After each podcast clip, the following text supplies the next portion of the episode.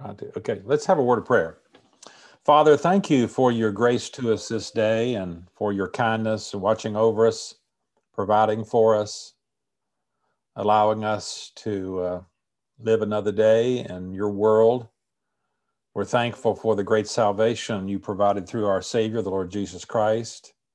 We're thankful for the opportunity that we have, that we live in an age where the Bible is had been has been translated and brought into our language, and we can readily study it.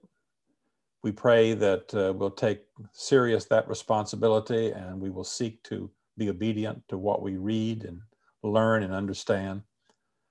Uh, we do pray that uh, you'll bless our time this evening. We pray for all of our friends and pray for uh, Nadine Pruitt that we just heard about with her breaking her wrist. We pray that uh, the doctors will be able to navigate that and get her on the road to recovery. Thank you now for this time together. We pray in Christ's name. Amen. So we are looking at uh, starting the actual analysis here, the actual discussion of the text tonight. Uh, last time, well, oh yeah, the first thing we have to do is we have to have a quiz. So let's take a look at this.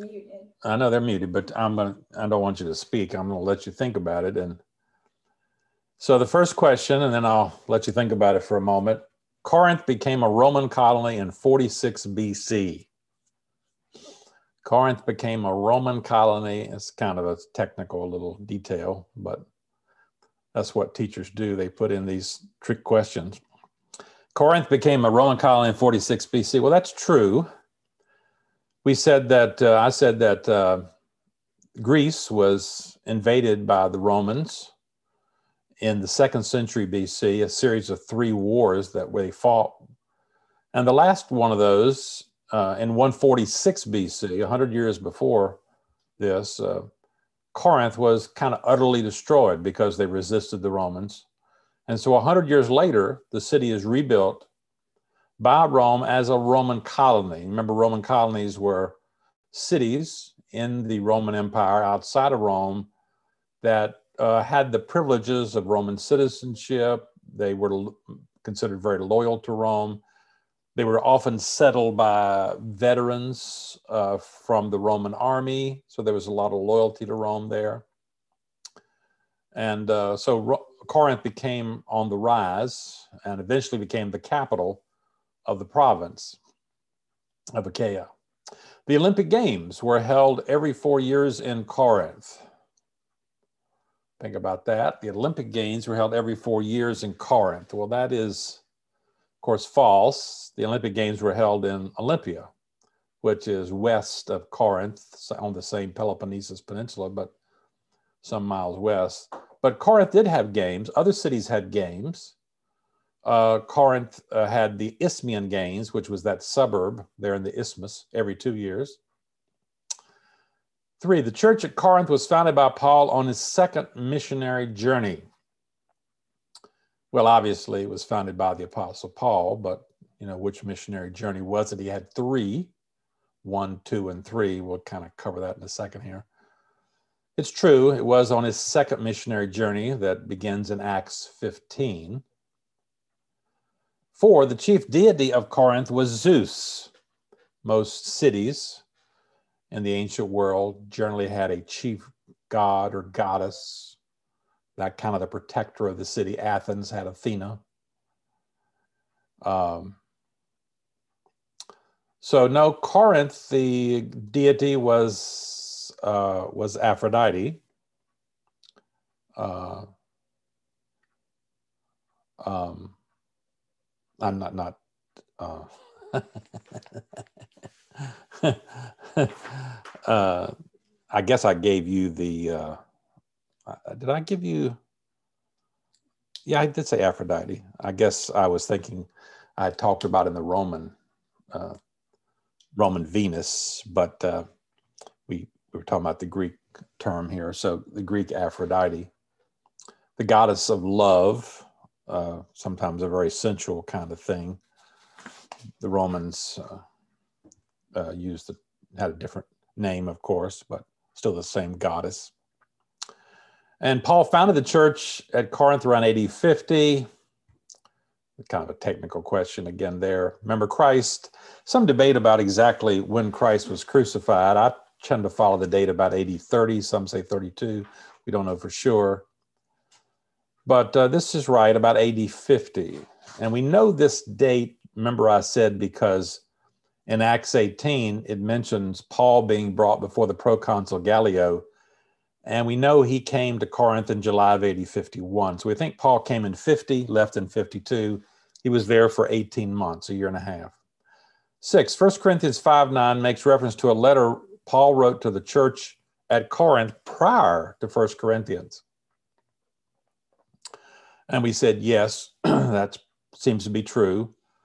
Paul had a series of correspondences, four that we think we can pinpoint, two that are in the canon, First and Second Corinthians, but we think there are others that we can figure out from what's said in First and Second Corinthians. So we said uh, Second Corinthians was written from Macedonia. That would be, you know, Philippi probably, but Thessalonica is in Macedonia, Berea is in Thessalonica, I mean, in Macedonia. This is the province of Achaia. So Second Corinthians was written on his third missionary journey. We'll just review that in a second. So remember, uh, here's Corinth. Uh, and um, it's um, here on this peninsula, this almost an island, except for this narrow isthmus here right here with suburbs like Cenchrea, Isthmia, Lechaeum around. Here's Ephesus. This is Asia over here. Here's the province of Achaia, province of Macedonia here. And uh, remember on Paul's second missionary journey, his first missionary journey, Acts 13 and 14, his second, he travels up through Syria and Cilicia here, goes through the mountains here, through the uh, straits here, uh, Cilician Straits, through these mountains, and uh, comes back to Galatia.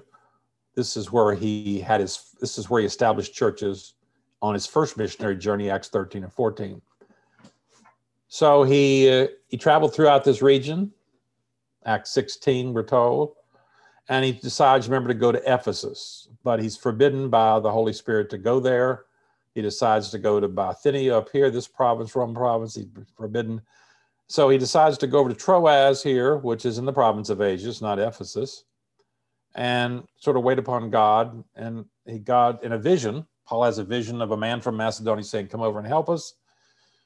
He travels over by boat to Samothrace, then to the port of Neapolis, and on to Philippi in that famous chapter, Acts chapter 16 establishes a church there, but gets run out of Philippi, goes to Thessalonica, establishes a church, gets run out of Thessalonica, goes to Berea, and finally on to Athens, where he has a, a long chapter there where he is brought before the council, sort of the religious council, the Areopagus.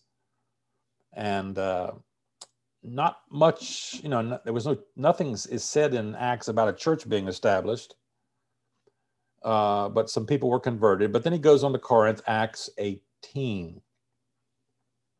And there he meets Priscilla and Aquila. Priscilla and Aquila were apparently already Christians who had come from Rome. They had been kicked out of Rome. In AD 49, the Emperor Claudius made all the Jews leave Rome.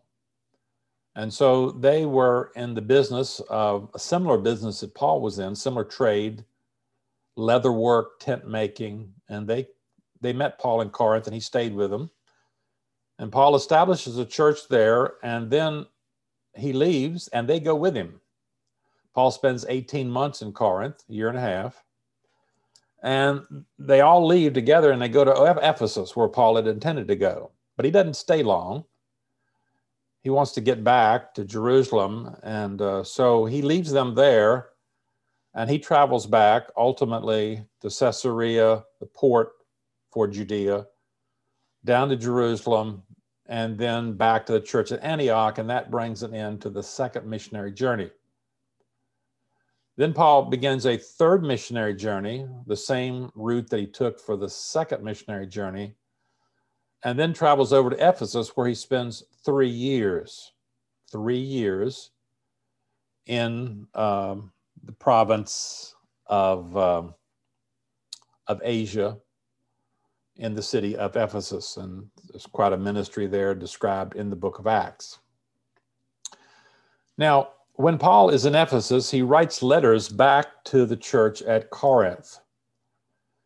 He apparently writes a letter before First Corinthians, we talked about. It's mentioned in First Corinthians 5 9. Paul talks about in my letter, in my previous letter, I wrote to you. He wrote about a problem of sexual immorality in the church. Um, and he writes that probably about AD 54. And then he writes the canonical book we have, First Corinthians, from Ephesus in AD 55. Now, Paul makes another visit to Corinth that is not in the book of Acts. It seems to be required by what we read in Second Corinthians. That while Paul is Ephesus during that three in Ephesus during that three-year period, he makes a, a visit, a brief visit apparently, over to Ephesus. Now I've drawn it as a as a line that just goes by sea. I don't know how Paul got there.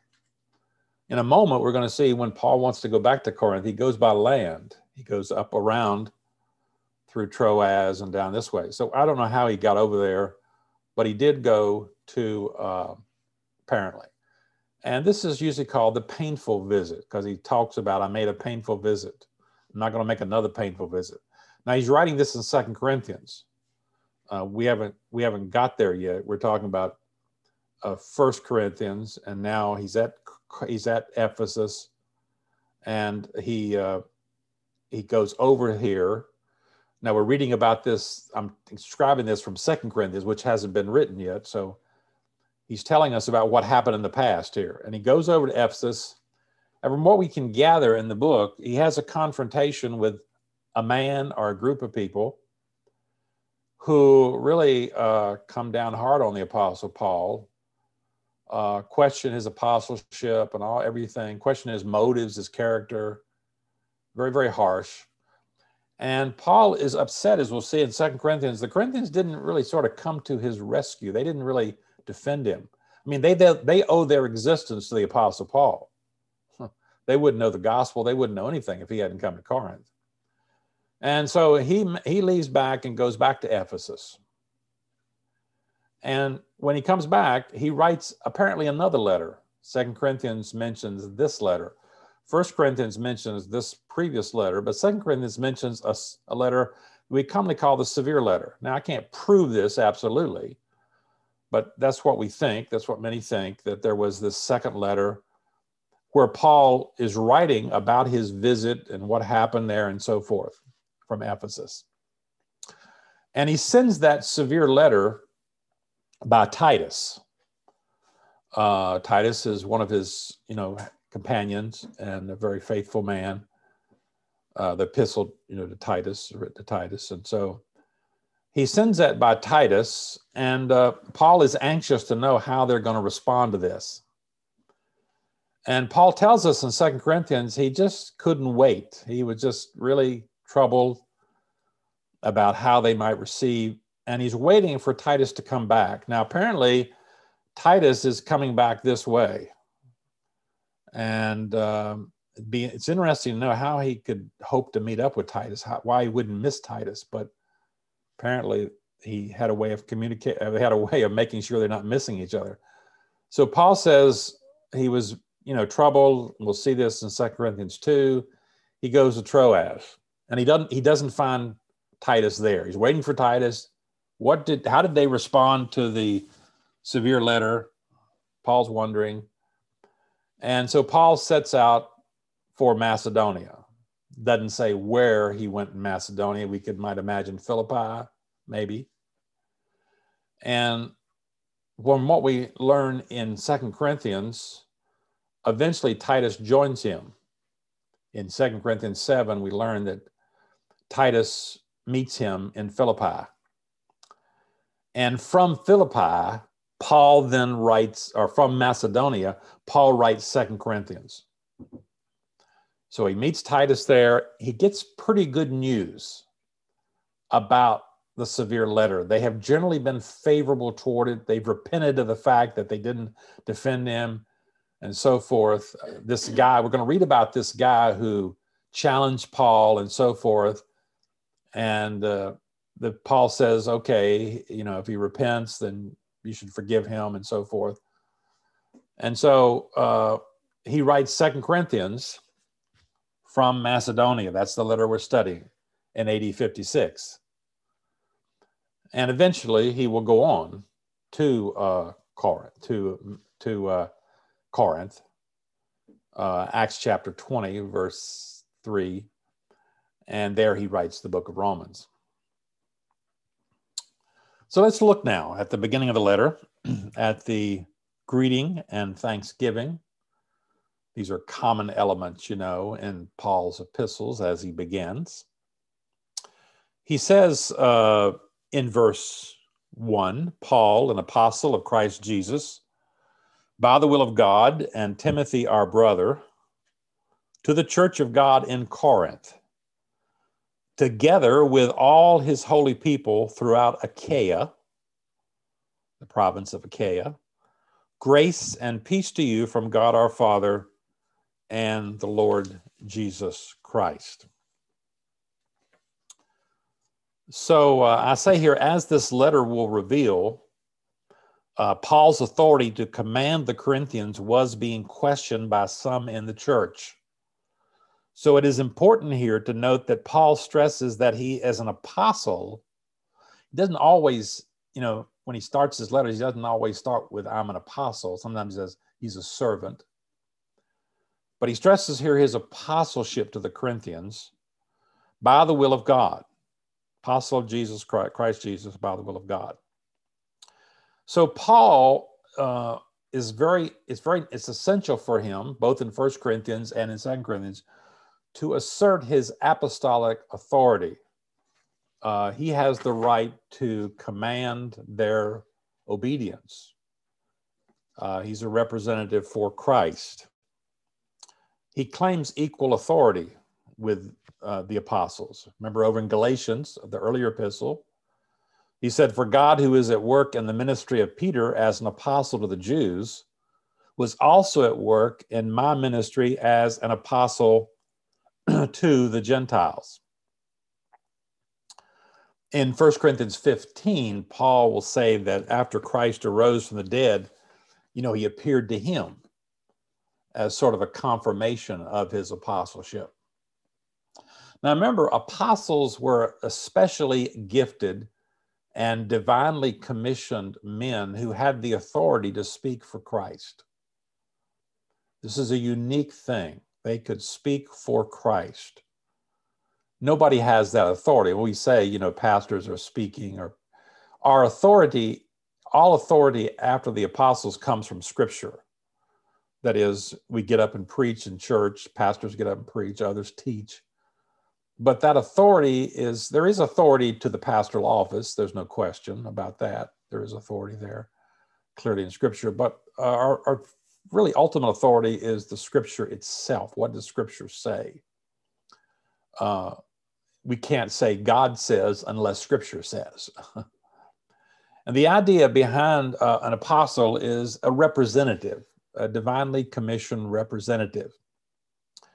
The word apostolos, the word apostle, apostolos, was not used that often in um, secular Greek but it's used, you know, about 80 times in the New Testament. And the probably the background for this word really comes from a Hebrew concept, the concept of shaliach, shaliach. So a lot of Christian texts translate the rabbinic concept of shaliach as apostolos. And so uh, this idea of apostolos, a representative, a divinely chosen representative in the case of Christ's apostles, uh, comes from this probably this Jewish concept of shaliach.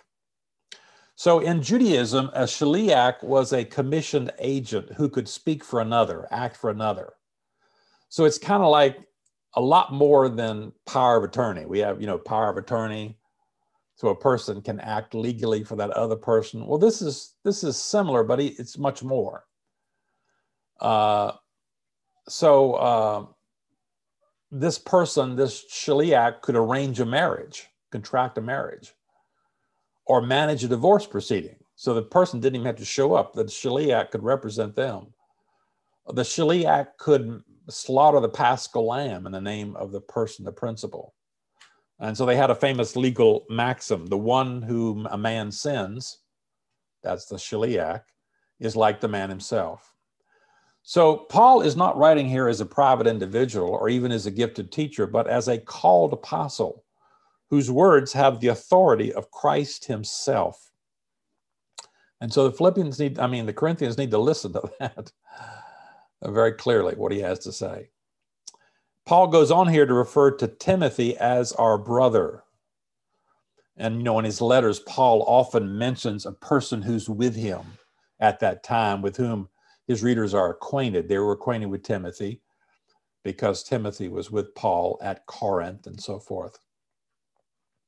Now, linked with the Corinthians, I say, are all God's people, holy people in the province of Achaia. Remember, the provinces of Achaia is this whole province here. So that includes, you know, people in Athens, people in Cenchrea, Isthmia, Lechaeum, all around. So uh, the gospel, Paul was there, you know, for a year and a half. So, you know, people were probably saved throughout the province of Achaia and so forth. Uh, so we should probably think of Second Corinthians as somewhat of a circular letter, a letter that's meant for the city of Corinth, but also uh, to other people in the province uh, kind of like we think of maybe the letter of Ephesians, a little bit like that. Uh, now, it's interesting to note how Paul addresses the church. He doesn't say he's writing to the church of Corinth. He doesn't say to the church of Corinth. If you look at Paul's earlier epistles, like First Thessalonians 1 1, 2 Thessalonians 1 1, he says, To the church of the Thessalonians in God. but Paul is particularly careful here uh, to talk about in First Corinthians and also here to the church of God in Corinth. And so um, Paul is, is very careful here to, um, to emphasize the fact that it's God's church. The Corinthians were uh, big on arguing that, you know, this thing is all about them. They were very high on themselves. This is their church. And Paul wants to remind them that um, this is God's church. Um, the church belongs to God, not to them. He makes that point very clear in First Corinthians, like First Corinthians chapter 3 uh, the church is God's building, uh, he says. The church is God's farm. He compares it to an agricultural thing, to a building. And he says, Paul, uh, Paul and he mentions Apollos there, we're just servants. And so uh, don't get too high on yourself and, and the church. The church is God's church, He's in control. And I'm His divinely appointed representative here. Uh, verse 2 finally is characteristic here, as I say, of the Pauline greetings we're familiar with if we've read Paul's epistles, which combines the traditional Greek and Hebrew greeting.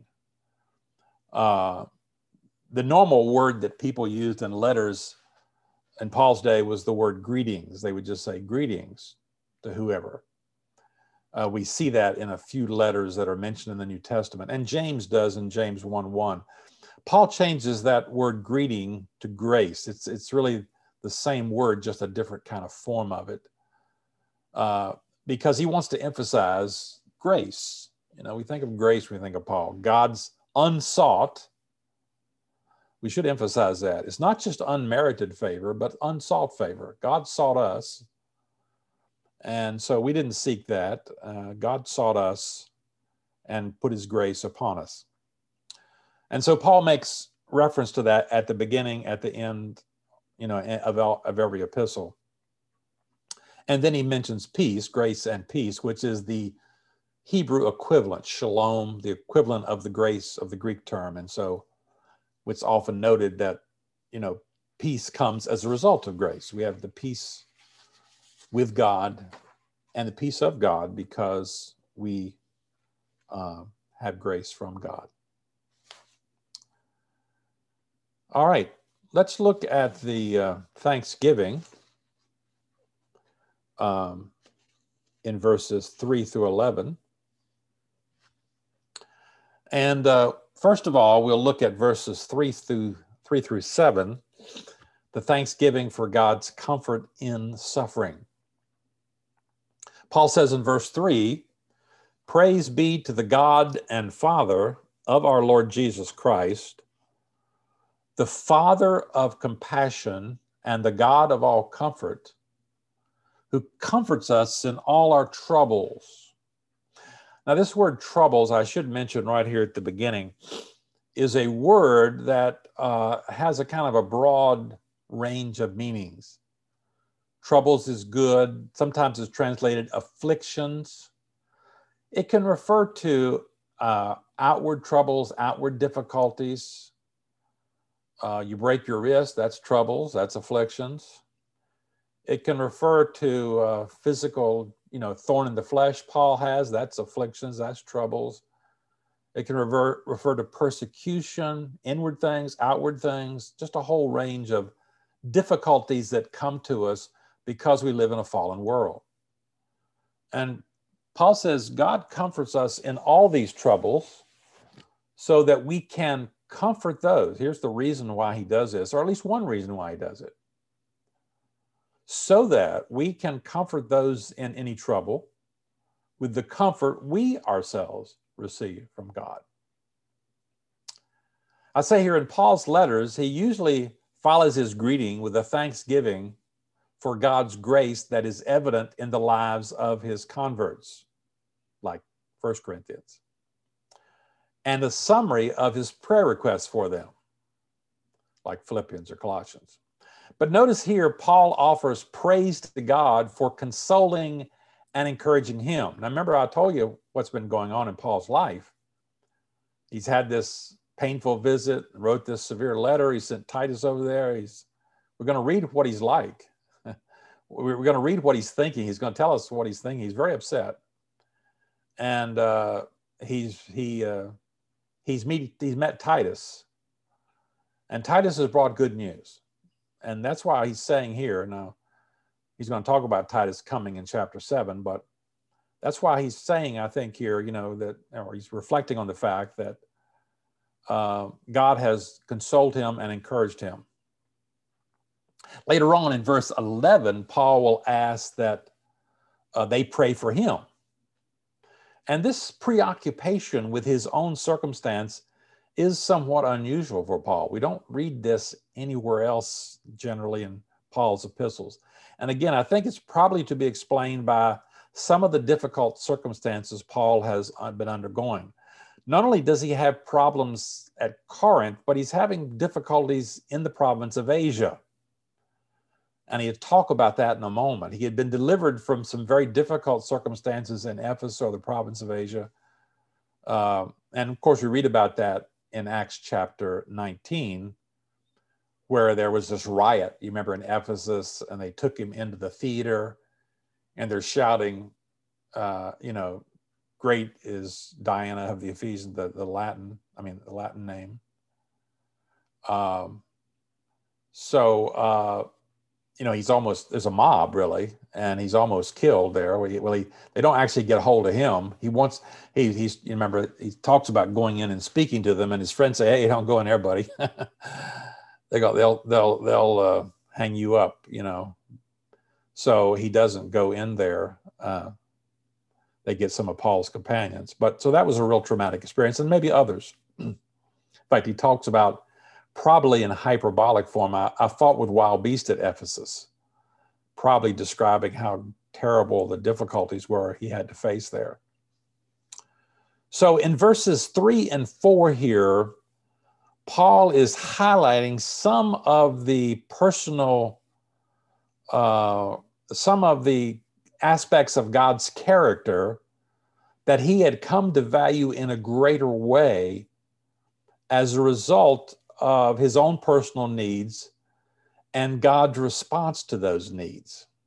And he talks about, you know, God's compassion, the Father of compassion, and the God of all comfort.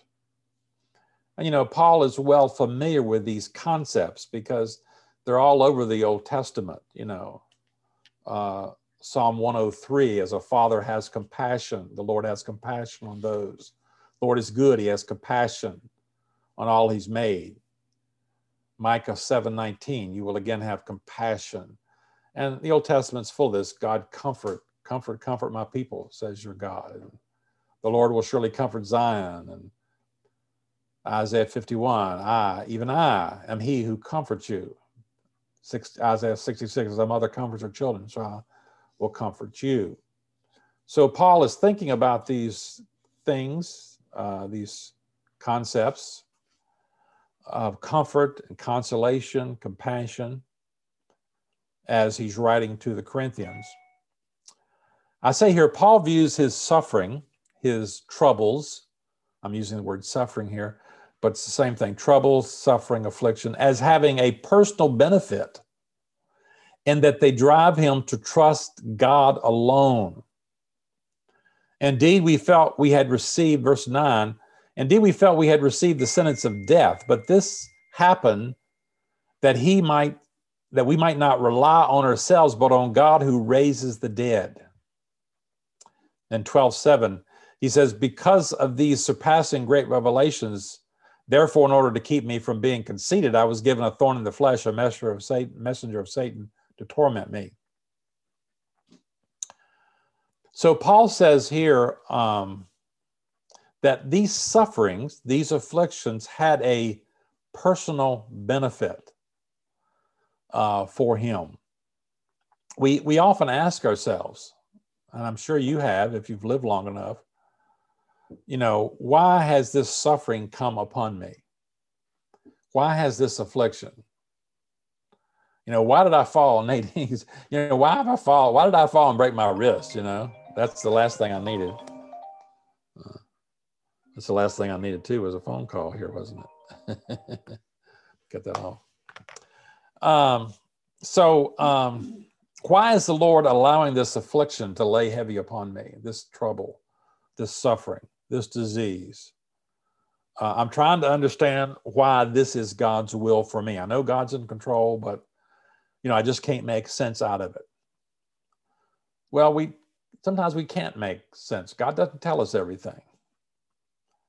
We have to trust Him. But Paul tells us that at least one of the reasons that God allows us to suffer, he says here, is so that we might look to him alone. And that's a very good thing, you know. But there's a second reason God allows us to suffer.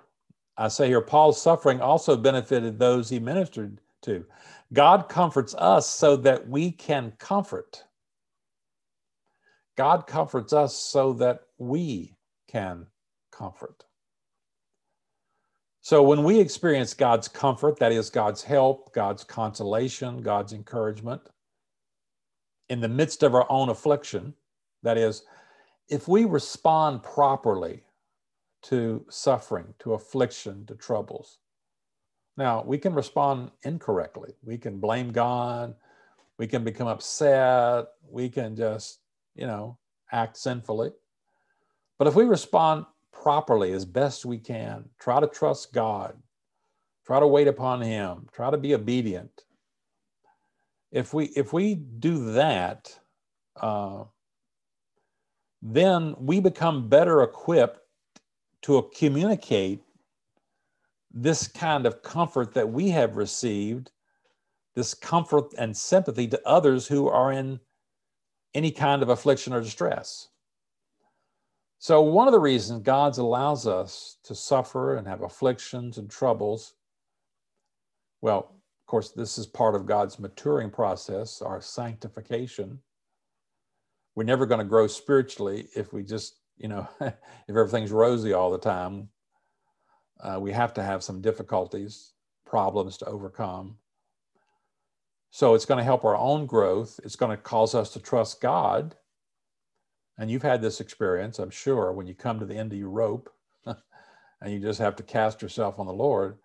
But also, when we do this and we come through that, then we are so much better equipped to try to help others, sympathize with them, understand what they're going through, and to offer comfort and encouragement. I note here on a little technical matter that Paul uses Paul's use of the first person plural may indicate he's referring to himself and Timothy, because he says uh, here, "Who comforts us in all our troubles, so we can comfort those." Now we're going to see the first person plural a lot here, but I just want to mention here that that's this is a common thing in ancient in the ancient world um, for people to speak in the first person plural we uh, i mean the queen of england does. She says we we all the time. And there's other sort of literary contexts where people do that. But uh, paul does it quite a bit. He could be referring to himself and timothy or himself and others. But this is probably more likely a what's called a literary or epistolary epistle, uh, uh, plural, that occurs in a number of his epistles. So you see places like Second Corinthians 2.13 and Second Corinthians 7.5. Now these are describing exactly the same experience, exactly. Second Corinthians 2.13, Paul will later say, I still had no peace of mind because I did not find my brother Titus there. I said goodbye to them and went on to Macedonia. Now, we talked about that. Remember, Paul leaves Ephesus after he has written the severe letter and sent it with Titus. He's wondering what, what the response was. He goes to Troas and he waits in Troas. Now, there was a church in Troas, as we know. Uh, Paul will visit that later in the book of Acts on his third missionary journey as he returns. He'll spend a week there. Remember, that's where he spoke all night long, and the guy fell out the window. And so um, he uh, he's talking about going to Troas and waiting for Titus. I had no peace of mind because I did not find my brother Titus there in Troas. So I said goodbye and went on to Macedonia. When we talked about it, he goes to Macedonia, he meets Titus and writes Second Corinthians. But he describes it again in Second Corinthians 7 5 for when we came into Macedonia, we had no rest, but we were harassed. Conflicts on the outside. So he can talk in the singular, he can talk in the plural. I just mentioned that because later on we're going to see a lot of plurals here.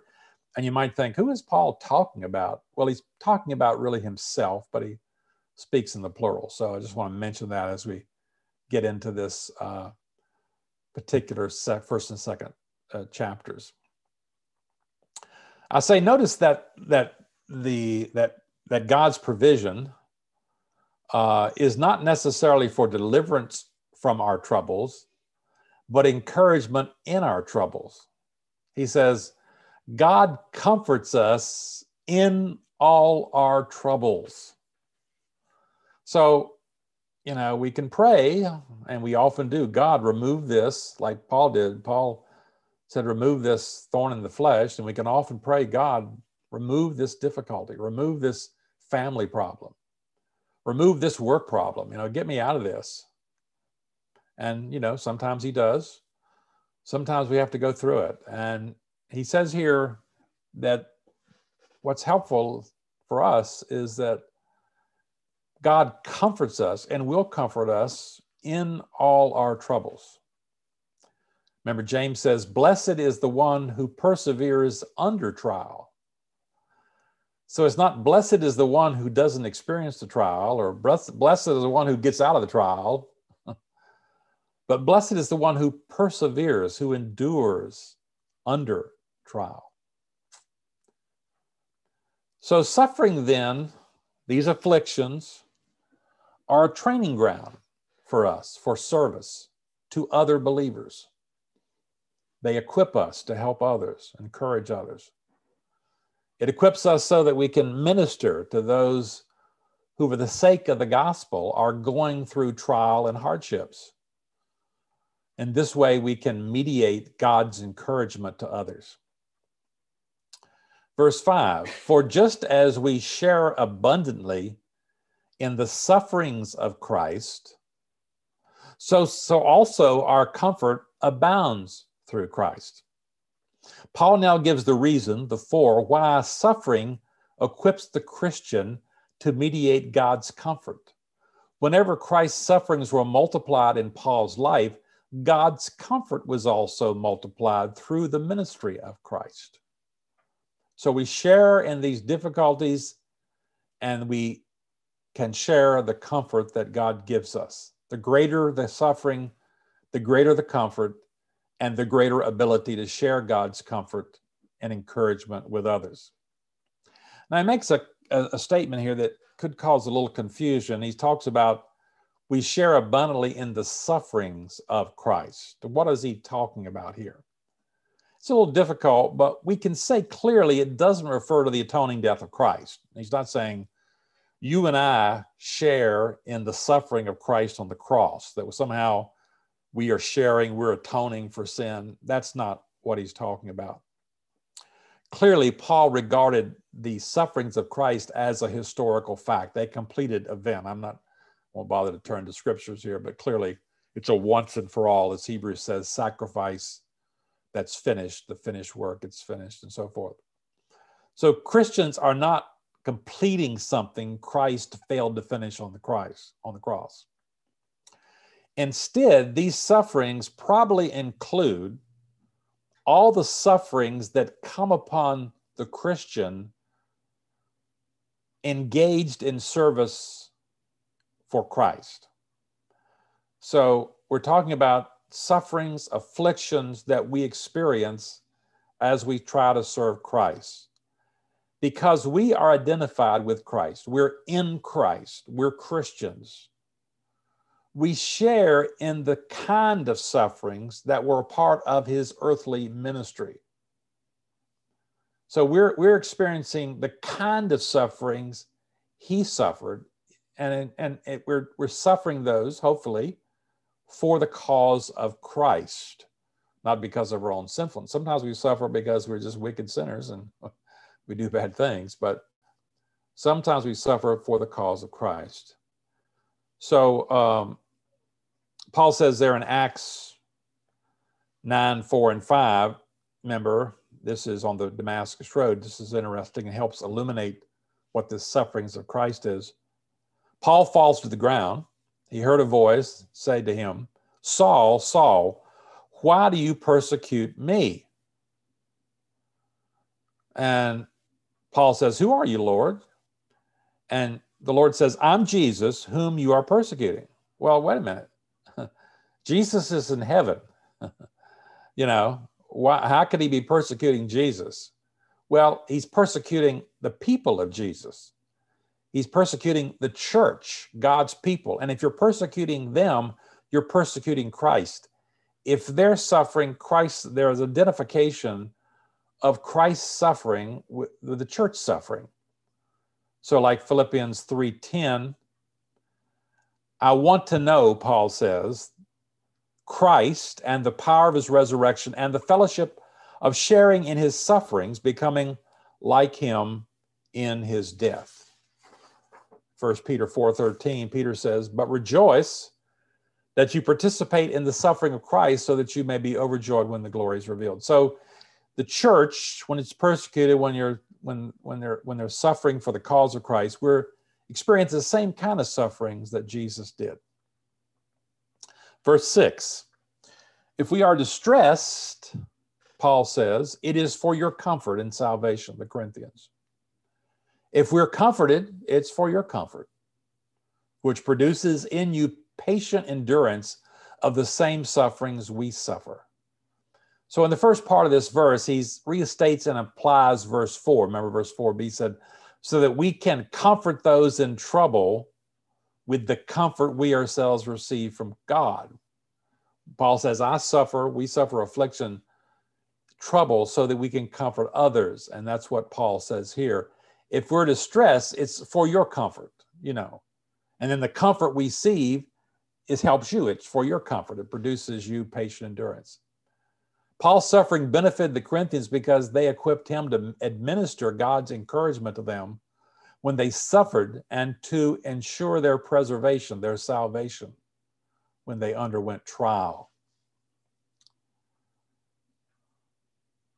Paul says in uh, 2 Timothy 2:10, "Therefore I endure everything for the sake of the elect, that is those who will be saved, that they too may obtain salvation that is in Christ Jesus with eternal glory. So, Paul's point is that the Corinthians would also come to experience an infusion of divine strength. That's what he wants. Uh, that I'm enduring this, so this will help you and help you persevere, you know, so that you can experience this eternal glory. They will come to experience the infusion of divine strength that would enable them to endure patiently the same type of trial that Paul confronted. Verse 7 And our hope for you is firm, because we know that just as you share in our sufferings, so also you share in our comfort. So finally, Paul concludes this section in verse 7 by noting that his hope that the Corinthians would be triumphant in their time of trial was firmly grounded. Because God is going to guarantee the perseverance of the saints. We're going to make it to the end. It's going to be tough, it's going to be difficult. This was so because Paul realized that to share Christ's sufferings always involved the experience of God's comfort through that suffering if we endure suffering with the proper attitude.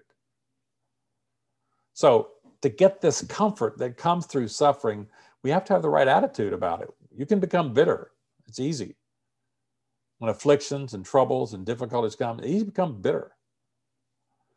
You know, we may not blame God, but we're thinking about it. When we, we become stronger as God comforts us, if we endure this, if we trust Him, and God brings us through this, then we become stronger and enables us to benefit, benefit to others. All right, so we're talking about the Thanksgiving verses 3 through 11. We've looked at the thanksgiving for God's comfort and suffering, verses 3 through 7. And now verses 8 through 11. Paul says, talking about thanksgiving, he's thanking God for God's deliverance in the province of Asia. Paul is in the province of Asia. He's in Ephesus. Well, he's not now. He went on to Macedonia, but he was in Ephesus for three years, remember. So he says in verse 8, We don't want you to be uninformed, brothers and sisters, about the troubles. There's that same word we had before uh, troubles, afflictions.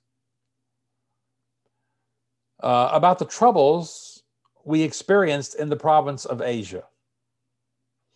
We were under great pressure, far beyond our ability to endure, so that we despaired of life itself. Man, this was tough going. Paul says, man, we despaired. And I think this is more I here. Again, that plural member. I don't want you to be informed, brothers and sisters, about the troubles I experienced in the province of Asia. Now, others shared in those troubles, but particularly Paul. I was under great pressure, far beyond my ability to endure, so that I despaired of life itself. Paul, now Paul proceeds to describe the particular affliction rendered troubles here, same as verse 4, in which he received divine comfort and empowering. This affliction took place in the province of Asia. Remember, here's Asia over here, Ephesus right here, but encompasses this entire area here. Uh, it could have been in Ephesus itself, Ephesus proper, we know, which was the capital of the province uh, or some severe persecution, persecution faced by Paul and his traveling companions that uh, might have ended in death so that he could have happened, happened on his journey from Ephesus to Troas. I mean, he's writing this when he's up here, so could have been on the way here, could have been while he's in Ephesus. We just don't know what he's referring to exactly. Um, Paul had been, you know, really sort of crushed, unbearably crushed. Uh, we were under great pressure, great pressure, really a crushing pressure, that he just sort of renounced all hope of survival, even to the point of he, you know, he thought he wasn't going to make it. He thought he was going to die. He thought he wasn't going to live. Verse 9 Indeed, um, indeed, we felt we had received the sentence of death. But this happened, he says, this happened, this terrible experience, that we might not rely on ourselves, but on God who raises the dead. So even though I might have died through this, I thought I was going to die, I thought it was over. Uh, I was trusting a God who can raise the dead, who, if I die, this is not the end. As Paul viewed the situation at that time, he believed that he had received a death sentence from which there was no escape. So, this trying experience was like dying, and it undermined Paul's self confidence. Uh, it compelled his utter dependence on a God who raises the dead. And that's a good thing, isn't it? Not rely on ourselves. And as I said before, uh, maybe you've come to that point in your life sometimes where you just, you know, have to say, God, I just have to trust you. When we kind of give up all help, we try everything we can, nothing seems to work, doesn't seem to be a solution. And we finally, after we've sort of sinfully done a lot of other things, trust God. We finally just rely upon God and leave it in His hands because God can raise the dead.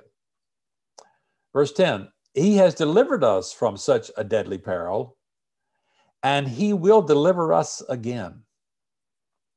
On Him we have set our hope that He will continue to deliver us as you help us by your prayers. How about that? Then many will give thanks on our behalf for the gracious favor granted to us in answer to the prayers of many. The He who delivered Paul from this deadly peril is the Father of compassion. Back, remember, in verse 3. And He will deliver us again, Paul says. Paul continues since such perils were likely to re- reoccur and continuing divine intervention on Paul's behalf was necessary, he says, you know, God will continue to do this. But notice that Paul immediately qualifies his bold assertion, and he will deliver us again by adding, on him we've set our hope that he will continue to deliver us. So, you know, it qualifies that a little bit. Uh, he delivered us and he will continue us. On him we've set our hope that he will. We don't, we don't, we can't be positive. Even the apostle Paul can't be positive that God will always deliver him. There is an end to this life, and you're not always going to be delivered. So he qualifies it. You know, we we've set our hope that he will continue to deliver us, but you know, we're not God, so we don't know that for sure. We can't presume on God's gracious favor, as he says here. Uh, the, on behalf of for the gracious favor granted us, he says. So we can't presume on that. We can't assume that's going to happen always. We can't assume protection or deliverance from every danger and even death. God may or may not grant it. But he says here, Paul says, if God gives him future deliverance, it will come, he says, notice, in connection with the prayers of the Corinthians, as you help us by your prayers.